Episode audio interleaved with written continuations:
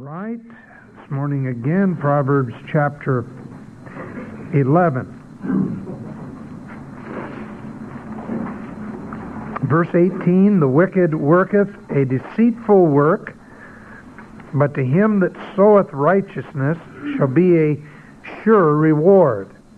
Now, just again, a brief review.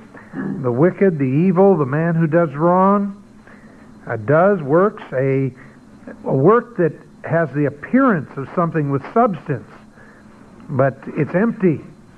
It's, a, it's an illusion. It's really not something that has any long range value.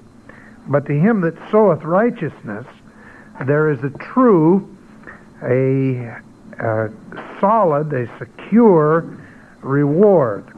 We're talking a little bit about this matter of reward last week. The word for reward, saker, means higher wages, gain. It's uh, used in terms of hiring skilled workers uh, for a particular job. It's used for hire, hiring counselors for advice. It's used for hiring soldiers to help deliver a city. It's uh, the word that was used uh, concerning Balaam when he was hired uh, to uh, curse Israel. And of course, God changed his mind, and uh, the particular form uh, that's used here is um, is really rather unique, and it it speaks of a working class of people and the reward or the payment that they receive. Now, there are a number of of real good illustrations in Scripture uh, concerning the the matter of reward. Uh, for instance, over in uh, the book of Genesis, chapter 6, you have the story of Noah. Genesis chapter 6 and uh,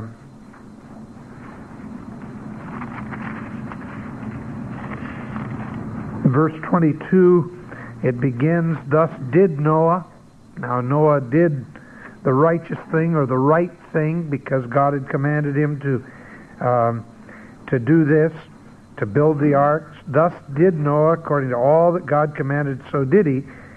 And the Lord said unto Noah, Come down, all the house, into the ark, for uh, thee have I seen righteousness before me in this generation, a wicked generation. But what's God see? God sees his righteousness and of every clean beast you shall take into the ark, and you know that part of the story. And then it says, For yet seven days, and I cause it to rain upon the earth forty days and forty nights, and every every living thing that I have made will I destroy from off the face of the earth. And here again, key words, Noah did according to all that the Lord commanded him. He did the righteous thing, or the right thing, the thing that God told him to do. You go on and you read the rest of that chapter, and it gives us the substance of the reward that the Lord gave to him. The Lord spared him. All flesh died that moved on the face of the earth, except for Noah and his family, except for those in the ark. And that, of course, included the animals that he preserved as well. And the Lord, uh, the Lord's reward in this particular case was a reward of granting him grace, granting him life. Now, this is mentioned over in Hebrews chapter 11. Hebrews 11 gives just a little different perspective on it, where it says, By faith Noah, being warned of God of things not seen as yet. It's, uh, it's believed that previous to the, uh, uh, the, the time of the flood, that the earth was was covered with some kind of a canopy, uh, and uh, that there had never been rain on the earth, but rather uh, there's a hint of this in the in Genesis that there was uh, there was a sort of a heavy dew that came every night within the range of this canopy. Uh, they were protected from the ultraviolet rays and all of that, and that the earth was watered from beneath rather than from above, and uh, uh, at the time of the flood, this was broken open so that the whole, uh, the, the, all of the water could pour down from the heavens. And you can imagine if you, if, if the scientists that have indicated that this is the case, if they're correct, you can imagine how difficult it was to go running around saying there's going to be a flood. There's going to be rain from heaven. And it's going to it's going to come up on the ground. They'd never seen a mud puddle. You know, let alone a flood. And uh, so Noah, when he was told to build the ark, built the ark not in any sense using sight. No one had ever built a boat that size. No one, no one ever had had uh, seen rain. I mean, you know, right now, if you told if you told the people in uh, uh, out in uh, Milpitas and uh, Alviso that next year they're going to have a worse flood than this year, uh, they probably start building boats, you know, uh, because they've seen a flood. But in Noah's time, it was so highly unusual that uh, uh, he, ne- you know, people never dreamed of such a thing. So he did this according to faith. There's one reason, and one reason only, why Noah built an ark. That's because God told him to. See? But now look at what happens. Noah, being warned of God of things and not seen as yet, moved with fear, with the awe of God, prepared an ark to the saving of his house, by which he condemned the world, the negative aspect of it, and became heir of the righteousness which is by faith. The reward that Abraham received was a was a, a, the same reward that a person receives today when he puts his trust and faith in Jesus Christ, the imputed righteousness of God, so that he had a right standing with God. God saw what he did and reckoned it to be an act of faith whereby he could impute righteousness to him.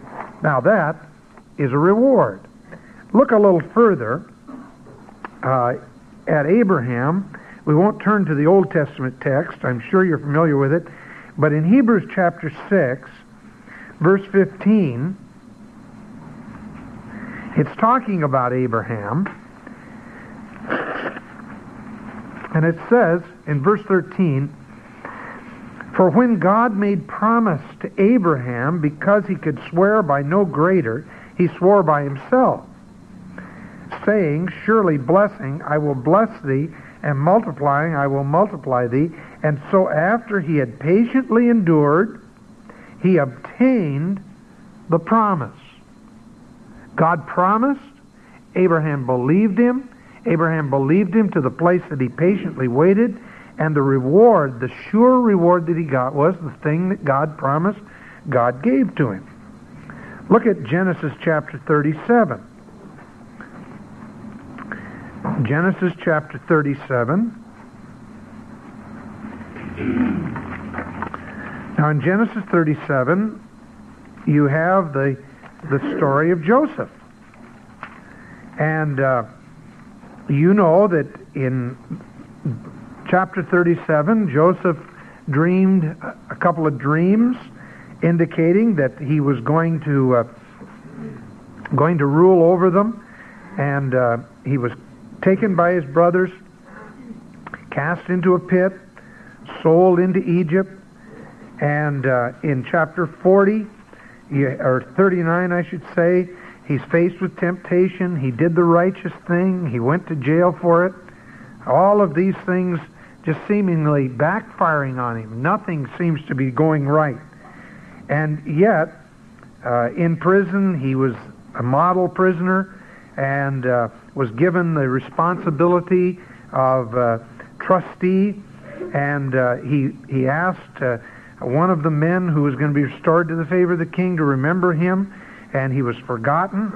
And uh, all of this led up to the fact that uh, Joseph eventually, in chapter 40, was remembered by the chief butler, and it was just at the right time. The, the Pharaoh uh, was fascinated with the fact he could interpret a dream. He had had a dream of his own, and had no interpretation for it. Joseph appeared before him and explained that he had uh, that that there would be seven years of plenty, seven years of famine. If they prepared during the seven years of plenty, then during the seven years of famine, they would be able to uh, survive and, and become the breadbasket of the world. And all of this came to pass. And you know that uh, Joseph ultimately was reconciled with his uh, brethren, and uh, uh, God blessed them until uh, long after Joseph's death. Now, in Psalm 37, um, there is a relationship here. Psalm 37,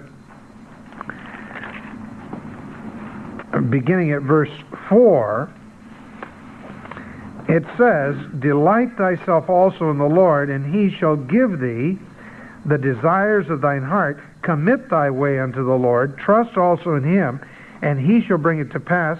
And he shall bring forth thy righteousness as the light, and thy justice as the noonday. That's a beautiful picture, really, of Joseph. Because God ultimately vindicated him for doing the right thing. It was a whole series of right things that he did.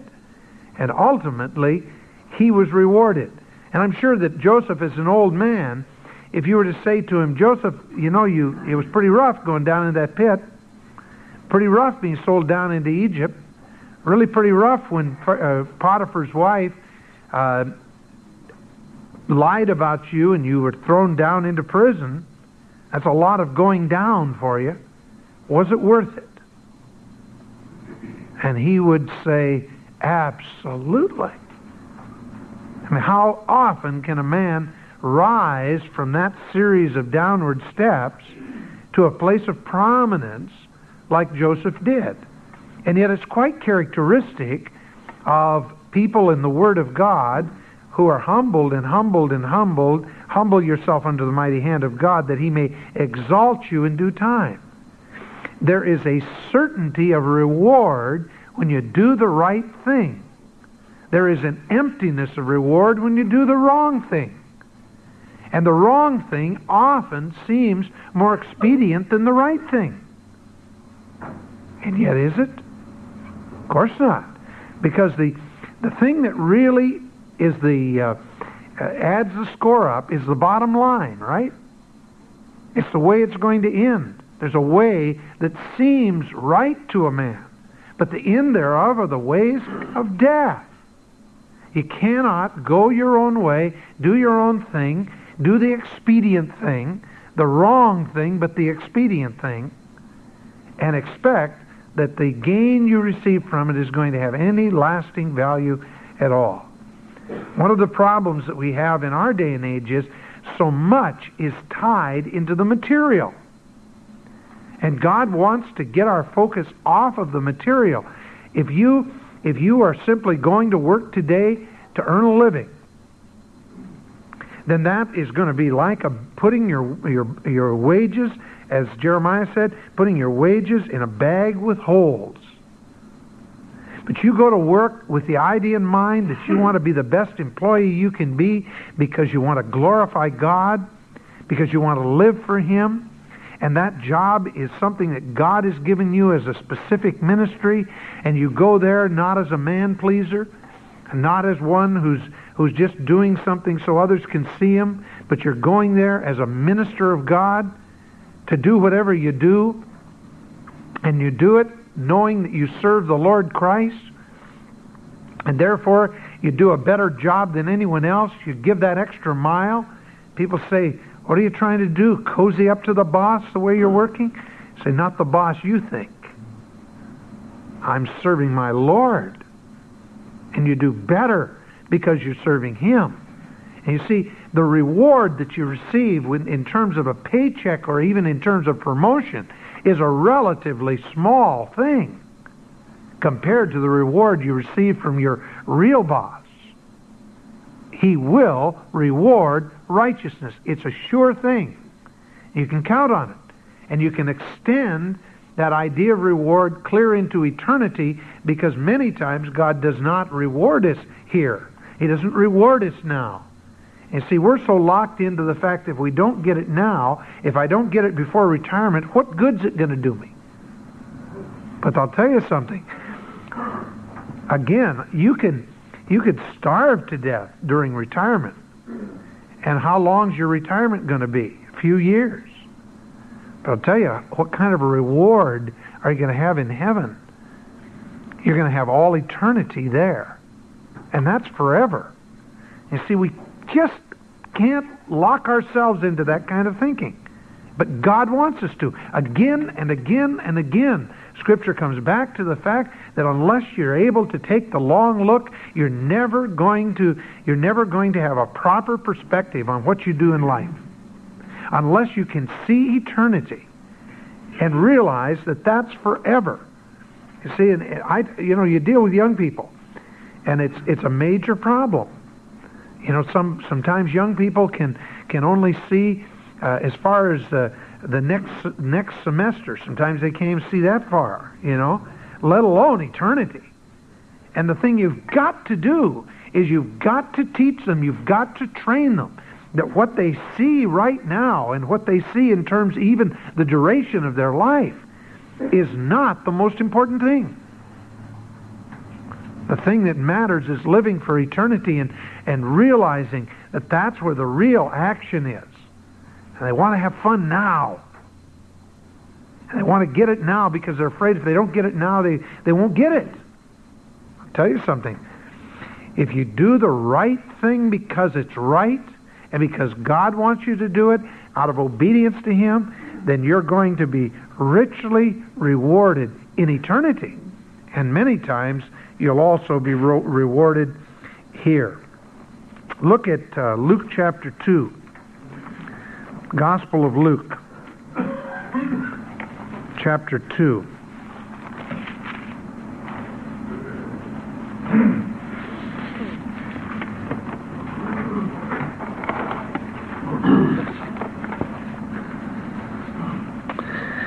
Verse 25.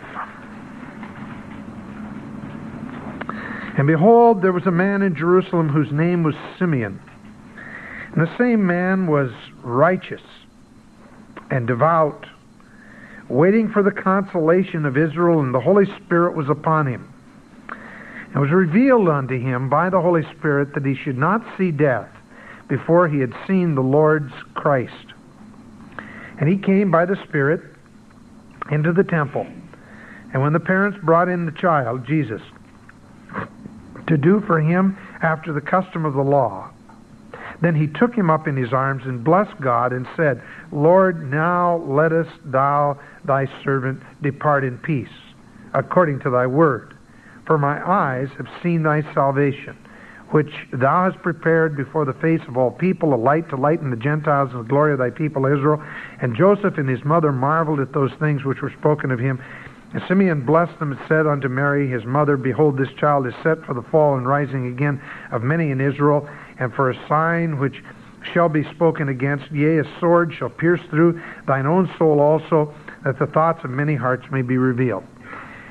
Now, the desire of this man would, by the world's standards, seem to be a very shallow and empty thing. Here's a man who is living for only one thing to see the Messiah. And as far as he's concerned, when he's done that, he can die. See? Now, if you don't understand and appreciate who the Messiah is, if you don't really understand all that's involved in in in uh, a man who has who is devout, a man who is righteous, a man who loves the Lord, a man who wants God God's best, a man who is non-materialistic. If you don't understand that, you won't understand Simeon. Because here's a man who, when he sees a little baby child presented to him there in the temple, he's okay, Lord, I'm happy. And how many people today would be content to have their life goal be to let my eyes view one baby born? See? But if it's the right baby, that's a righteous kind of a desire. What did God do? God gave him his desire. God allowed him to see Christ and fulfill all of his dreams, all of his hopes. His whole life had been centered around the worship of God and with a desire, as all Israel, Israelites, true Israelites, uh, desired to see the Messiah. And he says, Now I can die. Could you be content with something as simple as that? Over in the book of uh, Lamentations. When was the last time you read anything from Lamentations? Lamentations chapter 3.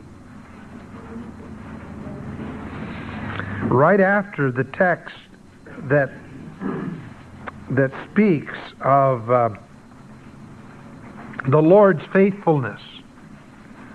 Uh, verse 22, it says, is because the Lord's mercies were not consumed, because his compassions fail not. They're new every morning. Great is thy faithfulness. If anybody read anything from Lamentations, that's probably what you read, right? Okay? But now, look at verse 24.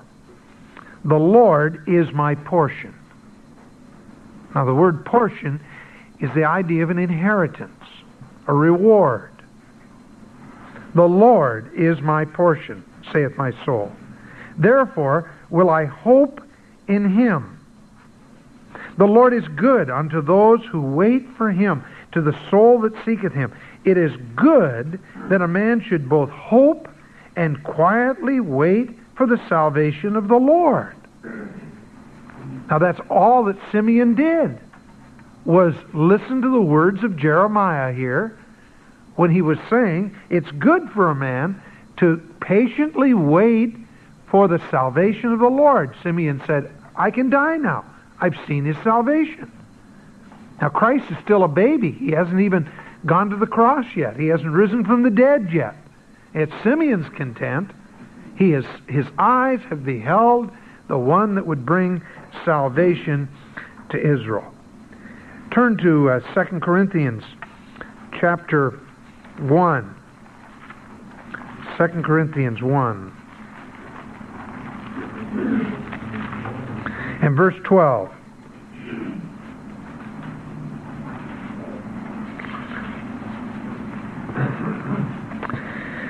For our rejoicing is this, the testimony of our conscience, that in simplicity and godly sincerity, not with fleshly wisdom, but by the grace of God, we have behaved ourselves in the world and more abundantly toward you.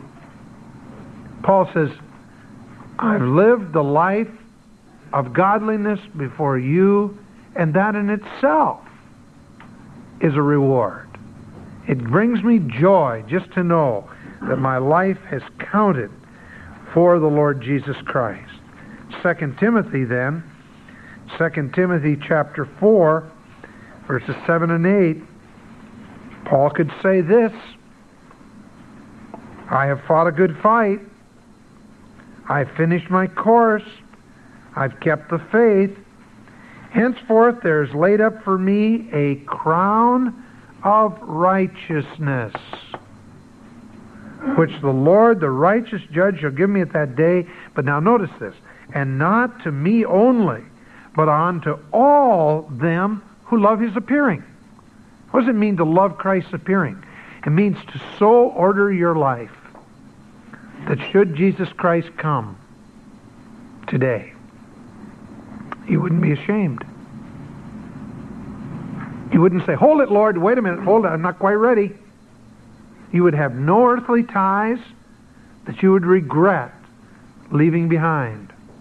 No earthly things. You know, Lot's wife, when they were leaving Sodom, Lot's wife left Sodom because her husband insisted that she go. But she left her heart back there. She left her heart back there. And what happened? She turned to a pillar of salt. And you know, there, there, there's a sense in which there are people today who, who look back longingly at the things of the world. That's where their heart is. And whereas the scripture doesn't say that when the rapture takes place and you're looking back longingly, you're going to turn to a pillar of salt, I'll tell you this you're going to be ashamed at his coming if you have those kinds of values. There's, there's such a shallow conception of the glory of heaven and what it is to be in the presence of God, such a shallow conception I had a gal tell me one time, she said, Well, you know, I, I really want the Lord to come, but I, oh, this is silly, she said, but I, I really want to finish my silverware set first. Imagine such a dumb thing. But you see, that's her thing. What's yours? What plans do you have today that the that the coming of Christ would interrupt and your heart would kind of say, "Oh, now?" It's going to be in a moment, in a twinkling of an eye. You're not going to have too long to linger. All right? But if if there was that time period just before he lifted you up, what would your heart say? Oh, I just got that new car. I'll never be able to drive it. Or, man, I was going to get married next week. See? Listen, I'll tell you, there is not a single plan on earth or a single material thing that is going to be worth two hoots at the moment of the coming of the Lord Jesus Christ.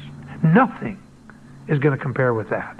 And when we come into the presence of His glory and spend all of eternity with Him, we'll soon realize how cheap everything is here. But the problem is while we're here, we don't see it that way. And we think, oh no, I've worked all these years for my retirement, and now I'm going to miss all those retirement checks. I've laid up all of this in in uh, in terms of treasure in the bank. I've been saving for this vacation for so long. I'll never be able to take it. See, Christ warned by using the illustration of the rich fool. He warns us not to get too tied down to things material. The rich fool, of course, was a farmer. And he said, uh, well, if I get more crop than my buildings can handle, I'll build new buildings. And then when they're full, I'll build some more. And then, after all is said and done, when I've got all my barns full and they're overflowing with grain, then I'm going to say, Soul, take thine ease. Eat, drink, and be, merry, for tomorrow you may die. A pretty good perspective, right? No. Christ says, Thou fool, this night your soul is going to be required of you. And I, I, I think, you know, in terms of a, a guy like Joe Mullally, you know, who lived for Jesus Christ with all the gusto in the world and uh, made a lot of sacrifices just so that he could minister to people. And he might have uh, he might have uh, laid up a great treasure on earth if he'd gone another route. He moved he moved up into the Concord area just simply because he had unsaved relatives up there. And he says, "Hey, I got to minister to them. I got a responsibility." Boy, he led a whole slug of them to the Lord, you know, and including his own father before he died. And, you know, Joe drops dead, a relatively young man, and you say, oh, what a waste. Was it? No, no, he finished his course. As I have said to people, if a man's life is measured not by the duration of his life, but by the donation of his life, then Joe Mullally lived a life to the full. See? How about you? How about your life? I, I just ask you if you had an appointment with death by the end of this week, what really have you done for Jesus Christ? How much have you focused on the material things of life? How much have you focused upon the spiritual things that count for eternity? How much treasure have you laid up in eternity? How much treasure have you left here? Was a rich man that died, and they said, Oh my, he was terribly rich. How much did he leave? And someone said, All of it. All of it. How about you? What would you leave? All of it? How wonderful it would be if somebody would say of you, would say of me, should I die today, say, well, you know something? The impact of that life is going to have eternal results. Rather than just say, wow, he built a fortune or he, he, he did this in a worldly sense. Well, turn with me to Hosea, Hosea chapter 10.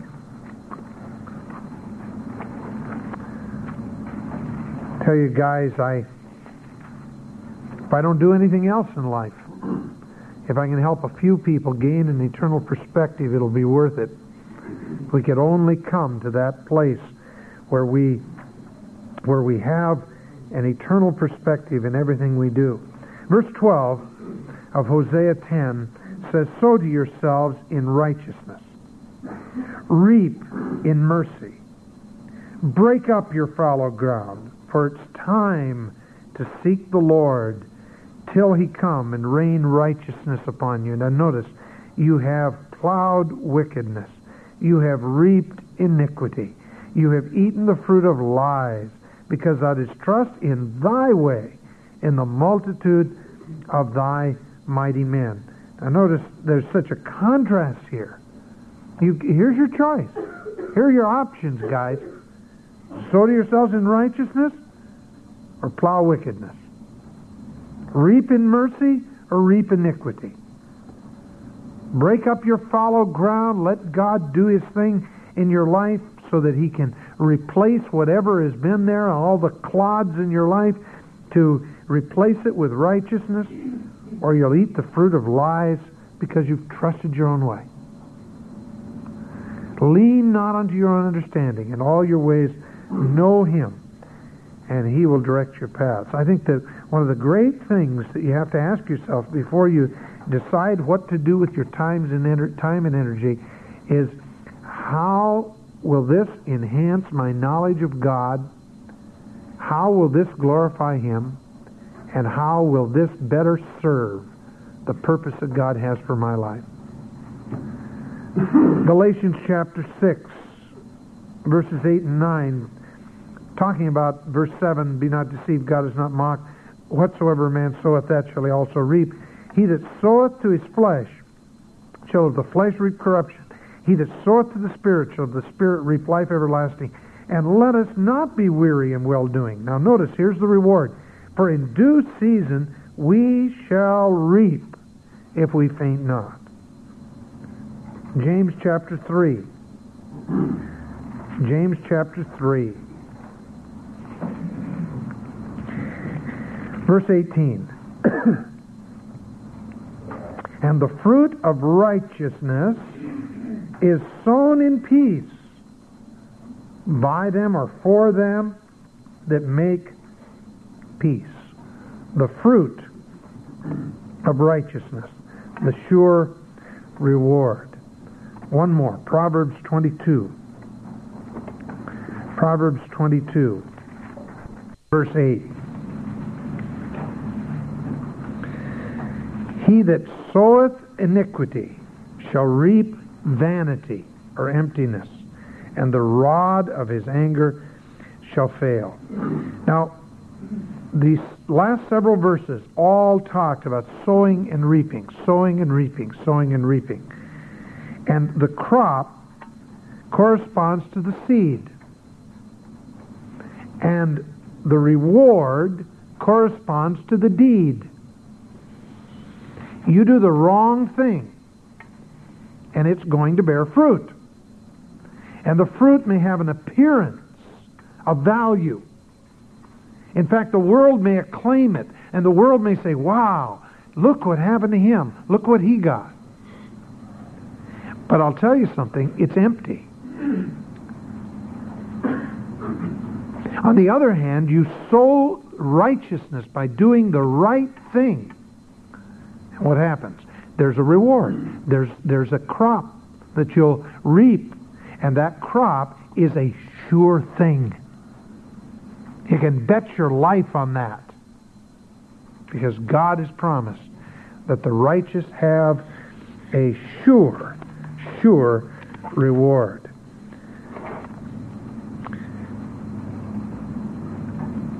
You read in the paper the other day uh,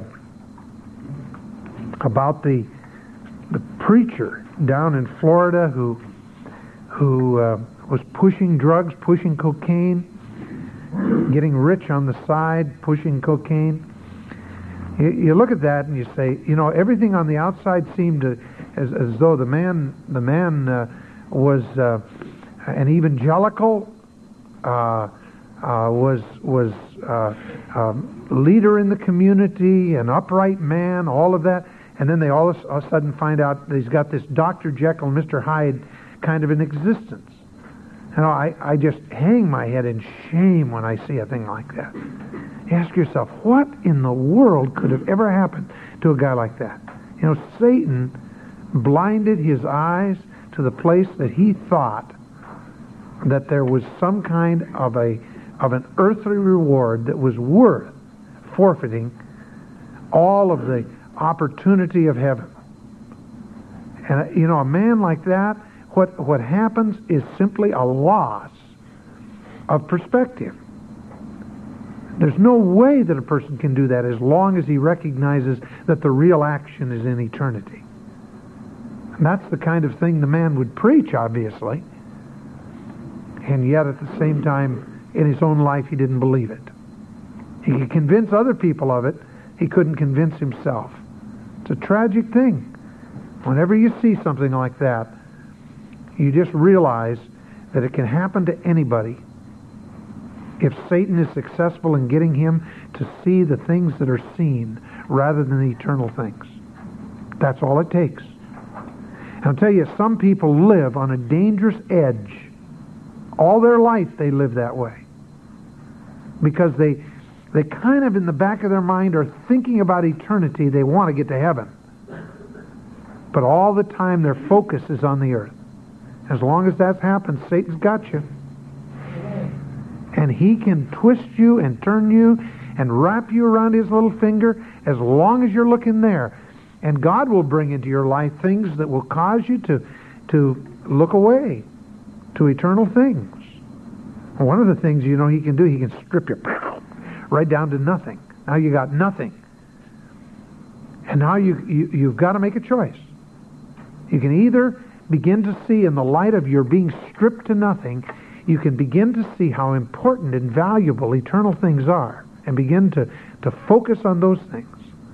Or you can become more selfish and more self-centered than ever, trying to get back what you've lost. Well, you've got to be careful. It's a dangerous business, but remember that Satan's illusions are very convincing, but there's nothing of any real value. You know, people talk about real estate because real property is supposed to have real value. Guess what? The whole thing's going to go up in smoke. All of it.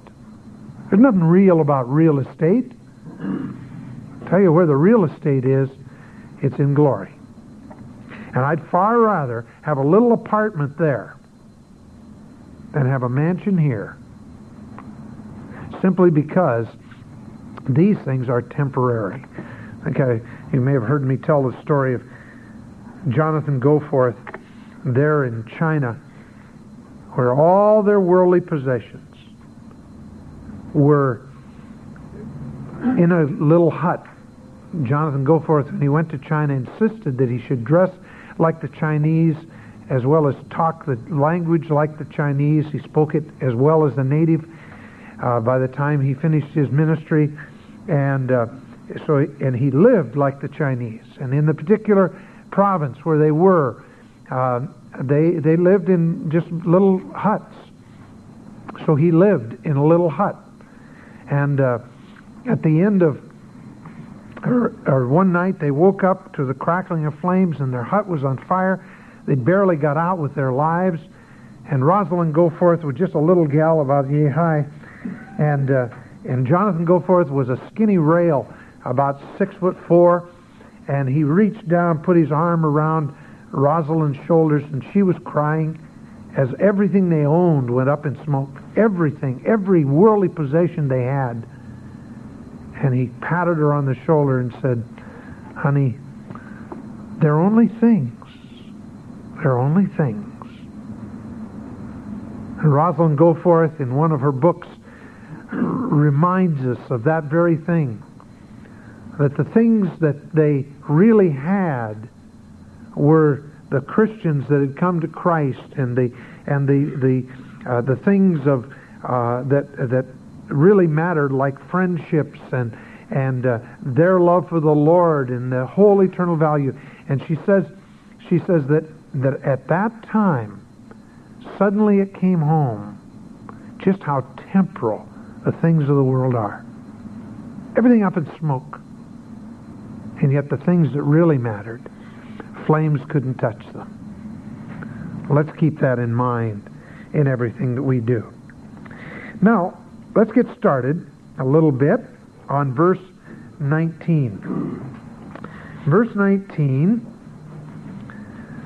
says, As righteousness tendeth to life, so he that pursueth evil pursueth it to his own death. Now, can you see that in this particular case, we're we're, we're coupling together a couple of thoughts. The wicked worketh a deceitful work. Him that soweth righteousness shall be a sure reward. That's speaking in terms of temporal values as opposed to eternal values. But now we're talking about life and death. But the perspective is the same. People talk about, I want to really live. You want to really live? You'll live for Christ. That's where the real life is. The Apostle Paul had it right when he said, For to me to live is Christ, and to die, more of Christ. To die is gain. So as righteousness tendeth to life, so he that pursueth evil pursueth it to his own death. Now, the word as, that in the King James here, is uh, not as in the sense of a conjunction, a comparative, or an adverb, but rather the Hebrew word is the word ken, or keen actually, which means genuine, true, veritable, honest. It's not just a conjunction here as it would appear in the English, but rather the idea of value. And uh, he who is of genuine righteousness valuable, the valuable righteousness, the true righteousness. New American Standard Bible, uh, therefore, translates it, he who is steadfast in righteousness. And it all comes from that little word, keen. Right not only gives a true reward, but it also delivers from death. Isaiah chapter uh, 3 and verse 10 Isaiah 3 10 say to the righteous that it shall be well with him for he shall for they shall eat the fruit of their doings you do something you're going to eat the fruit of it you do the right thing you'll eat the fruit of righteousness you do the wrong thing you're going to eat the fruit of, of wickedness as clear as can be and all of our conduct leads one of two directions either life or death. Some things work life, and some things work death. So, what we want is to have this genuine, this true righteousness, the kind of righteousness which is based on the character of God Himself. Now, uh, that little word that we have here, I want to give you a. Uh, uh, some other uses of it, the way it's used, it, it's rather enlightening. Uh, Exodus chapter 10, verse 29, it says this Moses said, Thou hast spoken well. There's our word, keen. Thou hast spoken well, well is the word. I will see thy face no more. Uh, see thy face again no more. Uh, he's talking there with Pharaoh, and he's saying to Pharaoh, Pharaoh, you have spoken honestly. One of the few honest things that he did, but he spoke honestly. Uh, when he said, I don't want to see your face anymore, lest you die. And Moses said, You spoke honestly. I'm not going to see your face anymore. And uh, uh, he didn't, did he? But uh, in any event, that's, that's how that word is used there. It's used in a series of, of verses over in Genesis chapter uh, 42. Genesis 42, um, in verse 11, here's this, again back to Joseph, but Joseph's brothers, you know, are, uh, you know, they were really scoundrels. Uh, Genesis 38 tells us a little bit of, of, the kind of thing that happened during the years that, that uh, Joseph was down there in Egypt. Now, keep in mind that uh, the seven years of famine, he's been there that whole time. He's been there seven years for sure. How many years transpired previous to that we're not given an exact count, so you can't be sure. But it was a number of years. He probably has been down there, you know, uh, uh, changed from a teenager to a middle-aged man during those years. And uh, here these fellows come back, and and God has tempered their hearts somewhat. But you've got to picture the humor of this. Joseph knows who they are. They don't know who Joseph is. And uh, uh, Joseph does some little stunts like putting the money back in their their their sacks of grain and sending them on their way, and uh, in taking one of the brothers and putting him in in uh, uh house arrest under house arrest. Uh, so that they guarantee they'll bring their younger brother back. He wants to see how they treat the younger brother and all of this. Well, here, they're just going through all of this, and here's what they say. Now look at verse 11, first of all. This is Genesis chapter 42. We are all one man's sons, correct? We are all we are true men. There's the word keen. We are honest men. Now you never found anybody. I mean, you got to trust his face, right? Now here Joseph is looking at him. He knows who they are, and when he knew them, they couldn't really honestly make that claim. They say, We are true men, thy servants, and no spies. Then to go down to verse 19. If you be true men, let one of your brethren be bound in the house of your prison. In other words, that's where they're asking for one of them to stay back. Then verse 31. And we said unto him, We are true men. Now they're talking to their father, who also knows better. But that's what they told. I can imagine old Jacob saying, Why did you tell him that? what if he finds out what you're really like? Okay? Then look at verse 33. And the man, the Lord of the country, said to us, Hereby shall I know that you are true men. And then verse 34, and bring your youngest brother unto me. Then shall I know that you are no spies, but you are true men. Now, in each case, that's this word. So you can kind of get the gist of how that's that's being uh, being used there. Over in Isaiah, Isaiah chapter uh, 16, Isaiah 16 and verse 6. we have heard of the pride, pride of Moab. He is very proud, even of his haughtiness and his pride and his wrath but his lies shall not be so. Now there's the negative use of that same word. Not so, not be so, not be uh, true, not be um, uh, in, a, in actual fact. Um, Jeremiah does the same thing in that negative aspect of that same word verse uh, chapter 48 verse 30 I know his wrath saith the Lord but it shall not be so. It shall not be verified. Uh, that's the idea. His lies shall not uh, shall uh, not so affect it. So there's the there's that introductory word that you have here in our verse. It's describing actually the righteousness rather than just connecting the verses.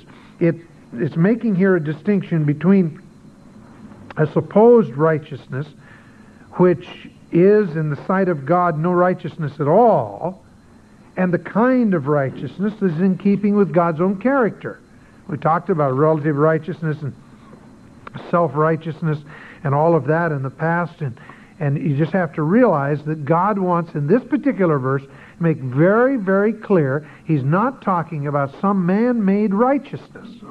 He's talking about true righteousness, honest righteousness the kind of righteousness that you can hold up and compare to the very character of God Himself. It's not a comparison between you and me. You're better than I am, therefore you're righteous and I'm not. It's not that. It's God is righteous, and this man's life is brought into comparison with God's righteousness.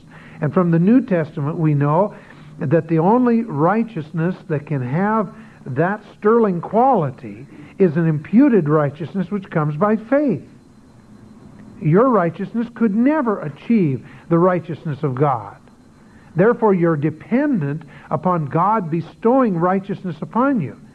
And the, the marvelous thing is this, that, that uh, BC, before Christ, you had a relative righteousness.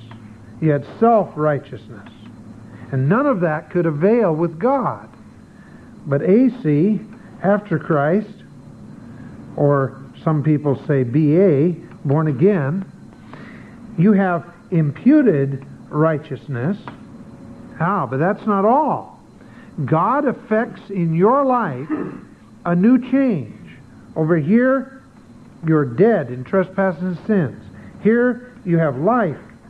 And how do we have life? Man is a tripart being. That is, he was created that way, with a body, soul, and spirit. Okay?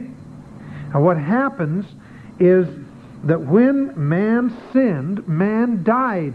Scripture says man died. But man still had a body that was alive, and he still had a soul that was alive, his mind, emotions, and will. So what died? Well, the only thing that died was his spirit. He is spiritually dead, spiritually separated from God. Okay? And so when when a man is a man in this condition can't respond to the spiritual at all. Did you know that? That's why it's totally necessary for the Spirit of God to actually invade the person and bring conviction. All, all conviction comes from the Spirit to the soul and the body. And the Holy Spirit deals with men. Now, let me say that in the soul, there is what we call self-consciousness. And self-consciousness gives us an awareness of God. But there's no life there, no ability to respond apart from the ministry of the Spirit of God. But when a person comes, becomes conscious of God's existence, conscious of God's work, conscious of the work of Jesus Christ, hears the gospel, the Holy Spirit then acts as a human spirit in the person so that he's convinced in his mind, emotions, and will to respond to God. And when he responds to God, this part of him comes alive. And the thing that makes it alive is the Spirit of God indwelling him. God's Holy Spirit takes up residence in the Spirit. And then there's a lifelong, a lifelong task of the Spirit of God continuing to influence the soul and the body of the individual. That's why the Scripture says we're not our own; we're bought with a price. We are we that the Spirit of God, that the body is the temple of the Holy Spirit, and the Spirit of God dwells in us. So the Spirit of God puts up His control center in the human spirit, and that's what makes the Spirit alive. And then, as the Spirit of God controls the soul and the body, the soul and the body become capable of divine good. That is divine righteousness. So Paul says, I am what I am by the grace of God, and when I do something, I don't really do it. Galatians 2.20, I have been crucified with Christ, nevertheless I live, yet not I, but Christ in the person of the Spirit of God lives in me, and the life that I now live in the flesh, I live by the faith of the Son of God who loved me and gave himself for me. As long as I'm trusting the Spirit of God to work through my life, now I'm pr- producing what we call practical righteousness. practical righteousness. Call it plus righteousness. Here, all this is minus righteousness. This is plus righteousness. It's the real thing. It's the genuine thing. It's the secure thing. See? And somehow or another, we've got to lay hold of this because the Scripture speaks not only of the imputed righteousness of Christ, but particularly in the book of Proverbs, it is referring often to the to the uh, practical righteousness that is produced from a life. And here, that's what it's talking about. So you see, it's not only the imputed righteousness of Christ which gives me a standing with God, but then He produces righteousness through my life. And that's what we're talking about in the book of Proverbs when we're talking about righteousness. God wants us God wants us to have that kind of righteousness that is genuine, that is real, that is that is honest and honorable the kind of righteousness that God himself has. So he produces through our life his own righteousness. A man is capable of doing the righteousness of God, not in his own strength, but in the power of the Spirit of God. Well, we'll come back to this next week. Father, thank you for what you're able to teach us. Give us now just a good day, a rich and full day, as we live for you in righteousness. We'll praise you in Jesus' name. Amen. Good. Have a good day, men.